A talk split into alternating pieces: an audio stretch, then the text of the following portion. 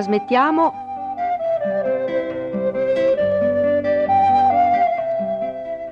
Ma il Vangelo non dice così. Da un'idea di Ernesto Comba e di Roberto Nisbè.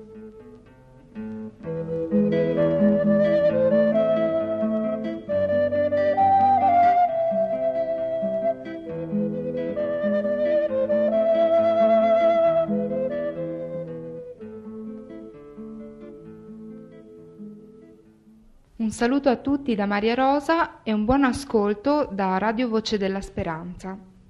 Da questa puntata ci occuperemo del dogma cattolico romano dell'infallibilità papale e cominceremo con un argomento che potrebbe apparire inopportuno, ma pensiamo possa, se affrontato con serenità d'animo e con il dovuto rispetto per persone e istituzioni menzionate, essere invece un contributo indispensabile alla ricerca della verità si dice che il Papa sia il vicario di Cristo e che sia anche infallibile. Possiamo affermare anche noi entrambe le cose? Innanzitutto un, un saluto da parte di Luigi. Eh, no, noi non possiamo accettare entrambe le cose per motivi molto semplici e molto chiari, perché la Bibbia, la storia, i padri della Chiesa ci dicono il contrario e ci incoraggiano a pensare diversamente dalla, dall'ipotesi formulata da te. E, ehm, sempre accettando per buona l'idea che Gesù abbia voluto nominarsi una serie di centinaia di vicari, eh, quindi tutti i papi della storia della Chiesa, ecco, bisognerebbe dimostrare che ogni papa sia stato il legittimo successore del precedente. Invece dobbiamo constatare eh, che storicamente vi sono stati lunghi periodi in cui c'erano per esempio due papi. Ci sono stati poi dei concili che hanno deposto i due papi per nominarne un terzo. Vi sono stati anche dei periodi in cui non c'erano papi. La stessa enciclopedia cattolica è costretta ad ammettere che la lista dei papi rimane incerta in più di un caso sino al 1417. Infatti, è storia dei nostri giorni, il defunto Giovanni Roncalli assunse il nome di Giovanni XXIII, Papa Giovanni XXIII, eh, riprendendo lo stesso nome di un papa che pontificò dal 1411 al 1415, anno in cui venne deposto dal Concilio di Costanza come pubblico simoniaco e peccatore incorreggibile. Noi possiamo visitare la tomba di questo papa nel famoso battistero di Firenze. Ecco. Ora, eh, Papa Giovanni XXIII prese il nome di questo Papa proprio per cancellare questa macchia, ma dobbiamo dire che in qualche modo la catena si è spezzata, si è rotta. Eh, la cosiddetta successione apostolica non è storicamente accertata ed è eh, comunque escluso che l'attuale Papa sia il successore di San Pietro. poi dalla Bibbia noi sappiamo che Pietro non ha nominato nessun suo successore, anzi l'unico che doveva essergli successore naturale della cerchia degli apostoli era proprio Giovanni, l'autore del Vangelo, eh, l'ultimo a morire, eh, ha vissuto fin quasi alla fine del primo secolo e sembra strano che proprio a lui la Chiesa abbia soppiantato altri oscuri vescovi come appunto Lino, Cleto, eccetera, eccetera, no? e non abbia invece insignito di questa onorificenza, di questa carica proprio l'Apostolo Giovanni, che era tra l'altro l'Apostolo che Gesù amava. Quindi il successore di Pietro per logica sarebbe dovuto essere, ripeto, proprio Giovanni l'Apostolo. Ehm, quindi storicamente non può essere accettata l'idea di una successione ininterrotta da Pietro fino ad oggi di papi. Poi la stessa storia, ripeto, ci eh, scoraggia ad accettare l'idea di una infallibilità papale e prova ne sono le numerose dimostrazioni di infedeltà alla legge di Dio date dagli stessi pontefici. E qui vorremmo fare, sempre, ripeto, per eh, per eh, cronaca, per documento storico, eh, per sostenere anche la verità, un, un breve excursus ehm, storico, ripeto, mh, mm, nel quale vedremo il comportamento uh, di alcuni papi che non possono essere assolutamente chiamati vicari di Cristo per la loro condotta scellerata. Eh, ripeto, il, dobbiamo usare tutto il tatto possibile e lo stiamo usando perché vorremmo far, eh, mettere in chiaro una cosa, che ciò che diciamo non è rivolto alle persone e neppure alle istituzioni neppure al, a, alla, alla, filosofia, alla teologia che anima eh, queste persone, che è nell'idea di queste persone, assolutamente. Eh, rispettando l'istituzione, rispettando la persona e l'idea della persona, ci premuriamo comunque di poter eh, scavare nella storia per poter accertare la verità. Ora, se si dice che i vescovi sono success- i papi sono tutti successori di Pietro l'Apostolo, ininterrottamente, noi dobbiamo dire che questa invece è una menzogna storica perché i fatti realmente accaduti dimostrano esattamente il contrario. Ascoltiamo questa breve scheda storica di Michele Daniello, eh, dalla quale sono stati tolti numerosissimi papi che hanno commesso, eh, scusatemi il termine, veramente delle scelleratezze e io li posso capire perché sono stati degli esseri umani, ma non posso più comprendere coloro che eh, hanno esaltato questi papi quasi come divini, come infallibili. Quindi, ripeto, io ho tanto rispetto per questi uomini che hanno peccato come pecco io, come pecchiamo noi tutti, ma non posso avvalorare la tesi di coloro che vedono in questi uomini degli infallibili. Quindi, ripeto, ne abbiamo tolti moltissimi, coloro che vi presentiamo sono soltanto eh, dei simboli di una, lunga, eh, di una lunga schiera di papi che purtroppo non hanno assolutamente ubbidito alla legge di Dio e sono decine, decine e decine. Basterebbe questo per poter eh, capire che la linea ininterrotta tutt'altro è che ininterrotta. San Marcellino, 296, morì martire, ma durante la persecuzione di Diocleziano aveva rinnegato il cristianesimo. San Liberio, 352, di lui San Gerolamo dice che insofferente delle pene dell'esilio, sottoscrisse all'eresia ariana e tornò vittorioso a Roma. San Damaso, 366, alla sua elezione si scatenò una furibonda rissa fra i suoi sostenitori e quelli del Ursinus, ma il suo partito ebbe la meglio dopo essere venuto alle mani con gli oppositori nella chiesa di Ursinus, con morti e feriti. San Zosimo, 417, tributò i più grandi elogi all'eretico Pelagio e alla sua dottrina che, più o meno volentieri, fu poi costretto a condannare. San Celestino, 422, falsificò gli atti del concilio di Nicea per dimostrare il suo diritto a giudicare in appello le cause ecclesiastiche. San Silverio, 536, figlio del Papa Sant'Ormisda, ebbe il pontificato per imposizione del re dei Goti. Vigilio, 537, mandò il suo predecessore San Silverio in esilio nell'isola Pandataria. Stimolato dal solito pizzicore della suprema dignità, promise denaro al re Belisario perché gli assicurasse il papato. Finì per morire in Sicilia di male di pietra. Onorio I, 625, scomunicato dal concilio di Costantinopoli. La condanna venne firmata anche da due legati del Papa e confermata da vari papi successivi, fra cui Leone II. Bonifacio VI, 896, ascese al trono pontificio con la forza e l'intrigo. Per la sua malvagità il Papa Giovanni VIII lo aveva già due volte colpito di scomunica. Stefano VI, 896, figlio del sacerdote Giovanni, fece riesumare la salma del suo predecessore Formoso, lo fece processare, tagliare le tre dita della mano destra con la quale benediceva, e il cadavere venne poi gettato nel, nel Tevere. A sua volta Stefano VI venne poi cacciato in prigione e strozzato. Cristoforo, 903, fece morire in carcere il Papa Leone V e fu a sua volta incarcerato dal suo successore Sergio III. Avendo acquistato il pontificato con male arti, malamente lo perdé. Sergio III, 904, ebbe il pontificato con le armi del conte Alberico di Spoleto. Schiavo di ogni vizio è l'uomo più scellerato che ci fosse al mondo. Giovanni X, 914, figlio del Papa Sergio III e di Marozia, venne eletto Papa fra il 18 e i 22 anni. Con la deposizione di questo Papa per opera dell'imperatore, la Chiesa fu certamente liberata da un pontefice indegno. Giovanni XV, 985, figlio del prete Leone, odiato perché distribuiva ai congiunti le cose sacre disprezzando l'onore di Dio e la dignità della sede romana. Gregorio VI, 1045. Sborsò una buona somma al Papa Benedetto IX perché gli vendesse il papato. Fu costretto ad abdicare sotto l'accusa di simonia. Gregorio VIII, 1187. Passando per Lucca, fece aprire la tomba dell'antipapa Ottaviano e gettare le ossa fuori dalla chiesa.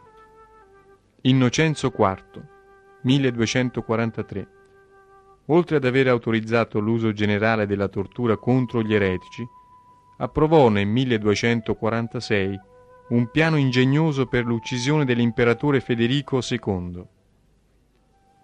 Nicolò III, 1277, arricchì i suoi parenti con i beni della Chiesa. Bonifacio VIII, 1294, desiderò talmente il pontificato da non lasciare nessun inganno per conseguire il suo fine. Avido di denaro, cercava di procurarselo con ogni mezzo. Fece imprigionare il Papa Celestino V in una cella così stretta e malsana che questi tosto morì. Urbano VI, 1378, mancava di mitezza e di carità cristiana. Con la irrefranata violenza del suo carattere, diede pretesti a gravi e ingiusti lamentele. Scoppiata una congiura, fece crudele vendetta dei cardinali ribelli, che vennero incarcerati, torturati e infine messi a morte. Bonifacio IX, 1389. I mezzi da lui adoperati per empire le casse della Camera Apostolica hanno danneggiato gravemente il prestigio e la venerazione della suprema dignità ecclesiastica. Dense nubi sulla memoria di Bonifacio IX getta anche il suo nepotismo.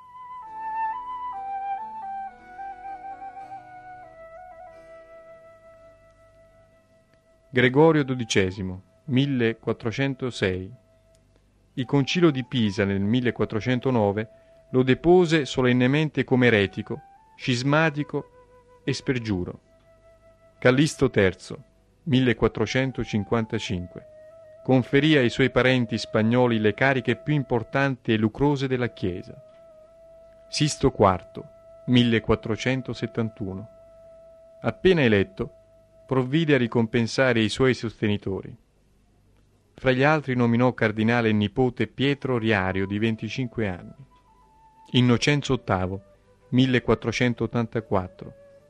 Ebbe due figli illegittimi, Teodorina e Franceschetto. Quest'ultimo era un uomo grossolano e senza ingegno. Non aveva altro sentimento che per il danaro, il quale poi subito dissipava nel gioco e nei bagordi. Innocenzo VIII celebrò in Vaticano le sue nozze. Offrì in onore degli sposi un banchetto e fece loro un regalo di gioielli dal valore di 10.000 ducati. Alessandro VI, 1492. Ebbe prima e durante il suo pontificato almeno nove figli. Estremamente deplorevole la condotta di questo pontefice nei rapporti col figlio Cesare, nominato vescovo e cardinale. Alla figlia Lucrezia, poco più che giovinetta, Alessandro IV lasciava in sua assenza la reggia della Chiesa.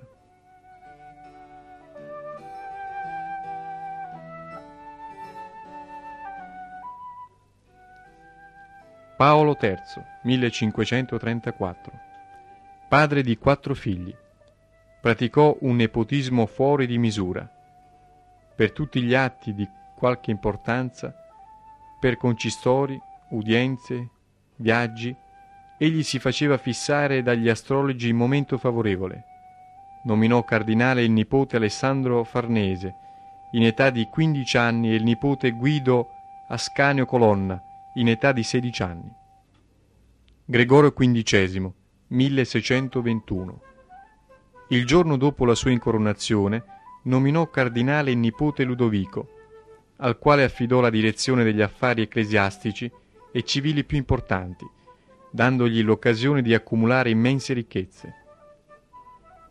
Urbano VIII, 1623. Arricchì enormemente la parentela. l'immenso arricchimento dei Barberini costituì per il pontificato di Urbano VIII la macchia più grande.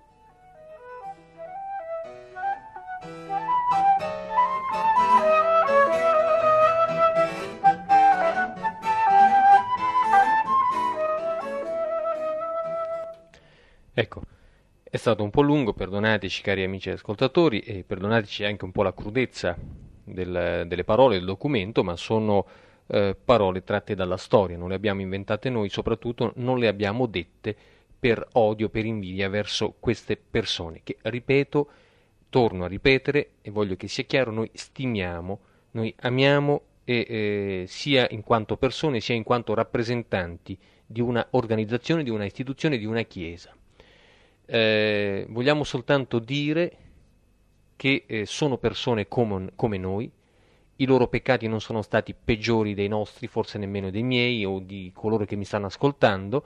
Certo, io non ho seminato figli a destra e a sinistra, non ho ucciso nessuno e, grazie a Dio, non avendo nessun potere, non ho potuto spartire il bene degli altri con i miei familiari, no? con i miei discendenti, assolutamente. Ma tutti abbiamo i nostri difetti, tutti abbiamo i nostri limiti, questi uomini hanno avuto i loro. Ripeto, non è giusto considerare questi uomini infallibili successori vicari di Gesù Cristo, perché è, è, un, è antistorico e comunque antievangelico. Però a queste tue argomentazioni hanno già risposto i teologi romani, sostenendo che il Papa come pastore che insegna è infallibile. Invece come uomo è soggetto a errare, non è impeccabile. È convincente questa spiegazione? Mm, la spiegazione non è convincente mm, perché il Papa eh, pretende di essere il vicario di Cristo durante tutto il suo pontificato e non soltanto quelle poche volte che parla ex cattedra. Infatti è nota la dichiarazione di Innocenzo III, un Papa il quale diceva che il Papa è vicario di Cristo, successore di Pietro, l'unto del Signore, il Dio di Faraone, costituito intermedio fra Dio e l'uomo, inferiore a Dio ma maggiore dell'uomo. Egli giudica tutti e da nessuno è giudicato. Questa è una pretesa veramente anti-evangelica eh, che noi non possiamo appoggiare. Quindi vedete che il Papa, secondo le dichiarazioni degli stessi papi, degli stessi teologi cattolici, non è infallibile solo quando parla ex cattedra, o comunque non è vicario di Cristo, solo quando parla ex cattedra, ma in tutta la sua vita, per tutta la sua vita. Quindi dovrebbe essere un esempio per tutta la sua vita. Ripeto, le, potezze, le, le, debolezze le possono avere tutti, le ha avute anche Pietro che ha rinnegato il Cristo, ma quando Pietro ha accettato pienamente il Cristo e lo Spirito Santo che lo ha trasformato, Pietro non è stato più lo stesso uomo, così doveva essere di tutti i papi. Il Concilio Vaticano I ha aggiunto a questa dichiarazione di eh, Innocenzo III quanto vi riferisco ora al di sopra del romano pontefice non vi è alcuna autorità. Egli non può essere corretto da chi che sia, e a nessuno è lecito di portare su di lui il proprio giudizio. E il Vaticano II, più vicino a noi, ha ribadito questo religioso ossequio della volontà e dell'intelligenza lo si deve prestare in modo particolare al magistero autentico del romano pontefice, anche quando non parla ex cattedra. Quindi vedete ciò che dicevo prima. Ecco, e pertanto un eh, periodico cattolico osserva giustamente che la proclamazione del dogma dell'infallibilità pontificia, nonostante i chiari limiti che il dogma stesso poneva all'infallibilità, ha portato come conseguenza che per larghissimi strati del clero pastorale e quindi del popolo cristiano l'infallibilità pontificia non ha più limiti. Quindi il Papa può fare ciò che vuole, può anche peccare, egli comunque resta sempre il vicario di Cristo e resta sempre infallibile. Ebbene, perdonatemi, ripeto, per rispetto alle persone di cui sto parlando, delle istituzioni, ma per amore della verità posso dire che questa è veramente una cosa assurda che nessuna intelligenza può accettare senza il minimo dubbio. Se poi si pensa che ci sono stati anche eh, casi di papa eretici, eh, abbiamo parlato appunto di Liberio che abbracciò la fede ariana, eh, Liberio poi scomunicato da Sant'Ilario con queste parole io ti scomunico Liberio te e i tuoi compagni. Io ti scomunico una seconda e una terza volta o Liberio il preve, pre, prevaricatore.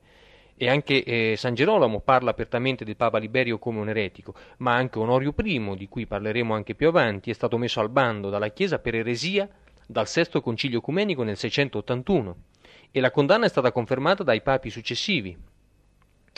E il vescovo von Eiffel eh, grande storico cattolico, uno dei periti del Concilio Vaticano I, I, ha dimostrato con abbondanza di argomenti che le dichiarazioni di Onorio sono da considerarsi ex cattedra, quindi insegnava con autorità e come se insegnasse Gesù Cristo, ed è stato scomunicato, come Liberio. Quindi allora noi abbiamo una contraddizione enorme. Eh, gli stessi cattolici esaltano dei papi come infallibili, questi papi quando falliscono vengono scomunicati, comunque si dice che rimangono infallibili che hanno insegnato ex cattedra. Ci sono stati degli episodi in cui un papa sia caduto in errore nello stabilire una questione di fede e abbia poi ritrattato tutto? Sì, certamente, abbiamo citato qualcosa, ma possiamo parlare del caso del Papa Vigilio, 537-555, il quale, con una vera e propria dichiarazione ex cattedra, quindi che non può essere giudicata da nessuno, che deve essere accettata, che deve essere considerata come parola del Signore, ecco, questo Papa definì conforme alla dottrina cattolica alcuni scritti denominati tre capitoli. Se non che, pochi giorni dopo, il quinto concilio ecumenico, chiamato anche Costantinopolitano II dell'anno 553, questo concilio dichiarò solennemente che quegli stessi scritti dovevano essere considerati eretici. Quindi un papa che considera gli scritti attendibili e pochi giorni dopo viene smentito dal concilio ecumenico.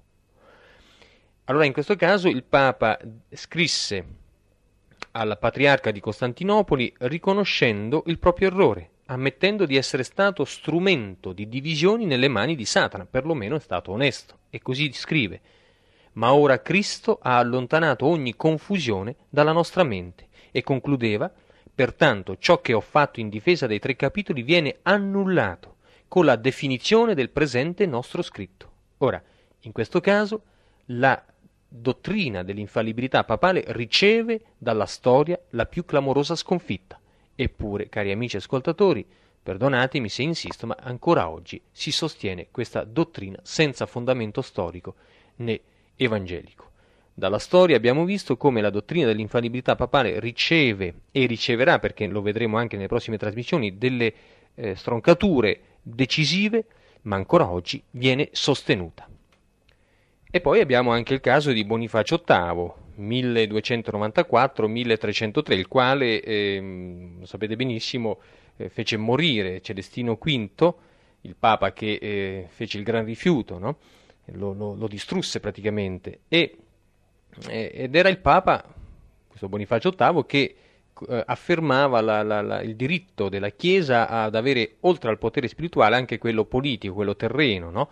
e prendeva ehm, ad esempio il testo di Luca 22:38, eh, una frase di Gesù che recita in questa maniera: Ed essi, discepoli, dissero: Signore, ecco qui due spade, quindi, cioè scusate, una frase dei discepoli, ecco qui due spade.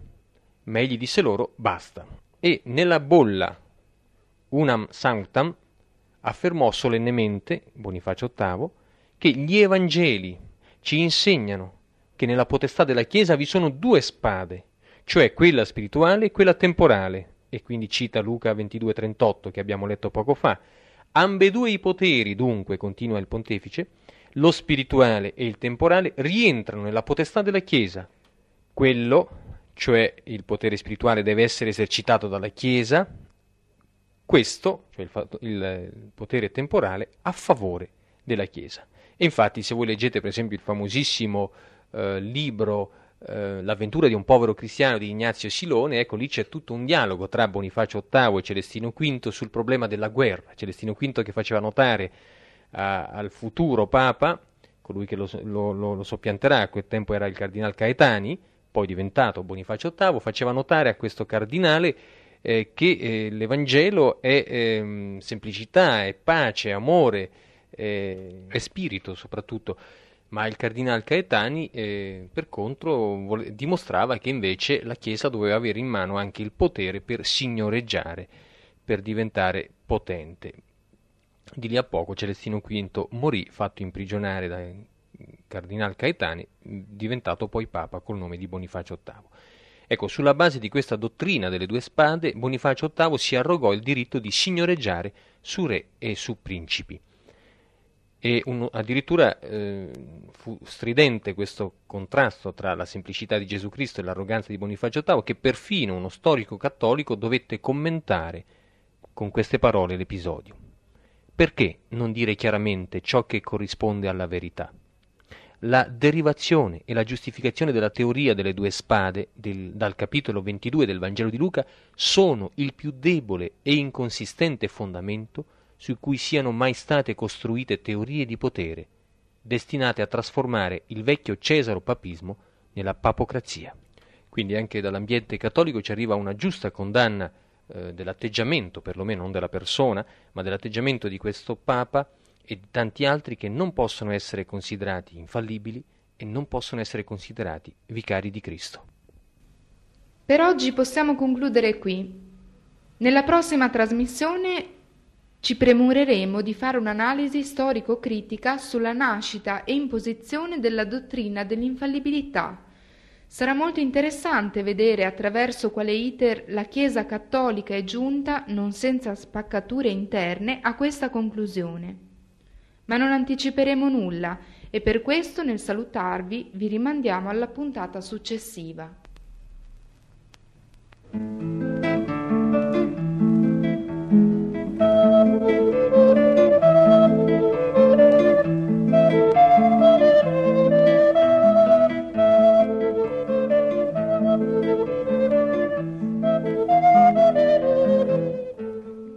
Abbiamo trasmesso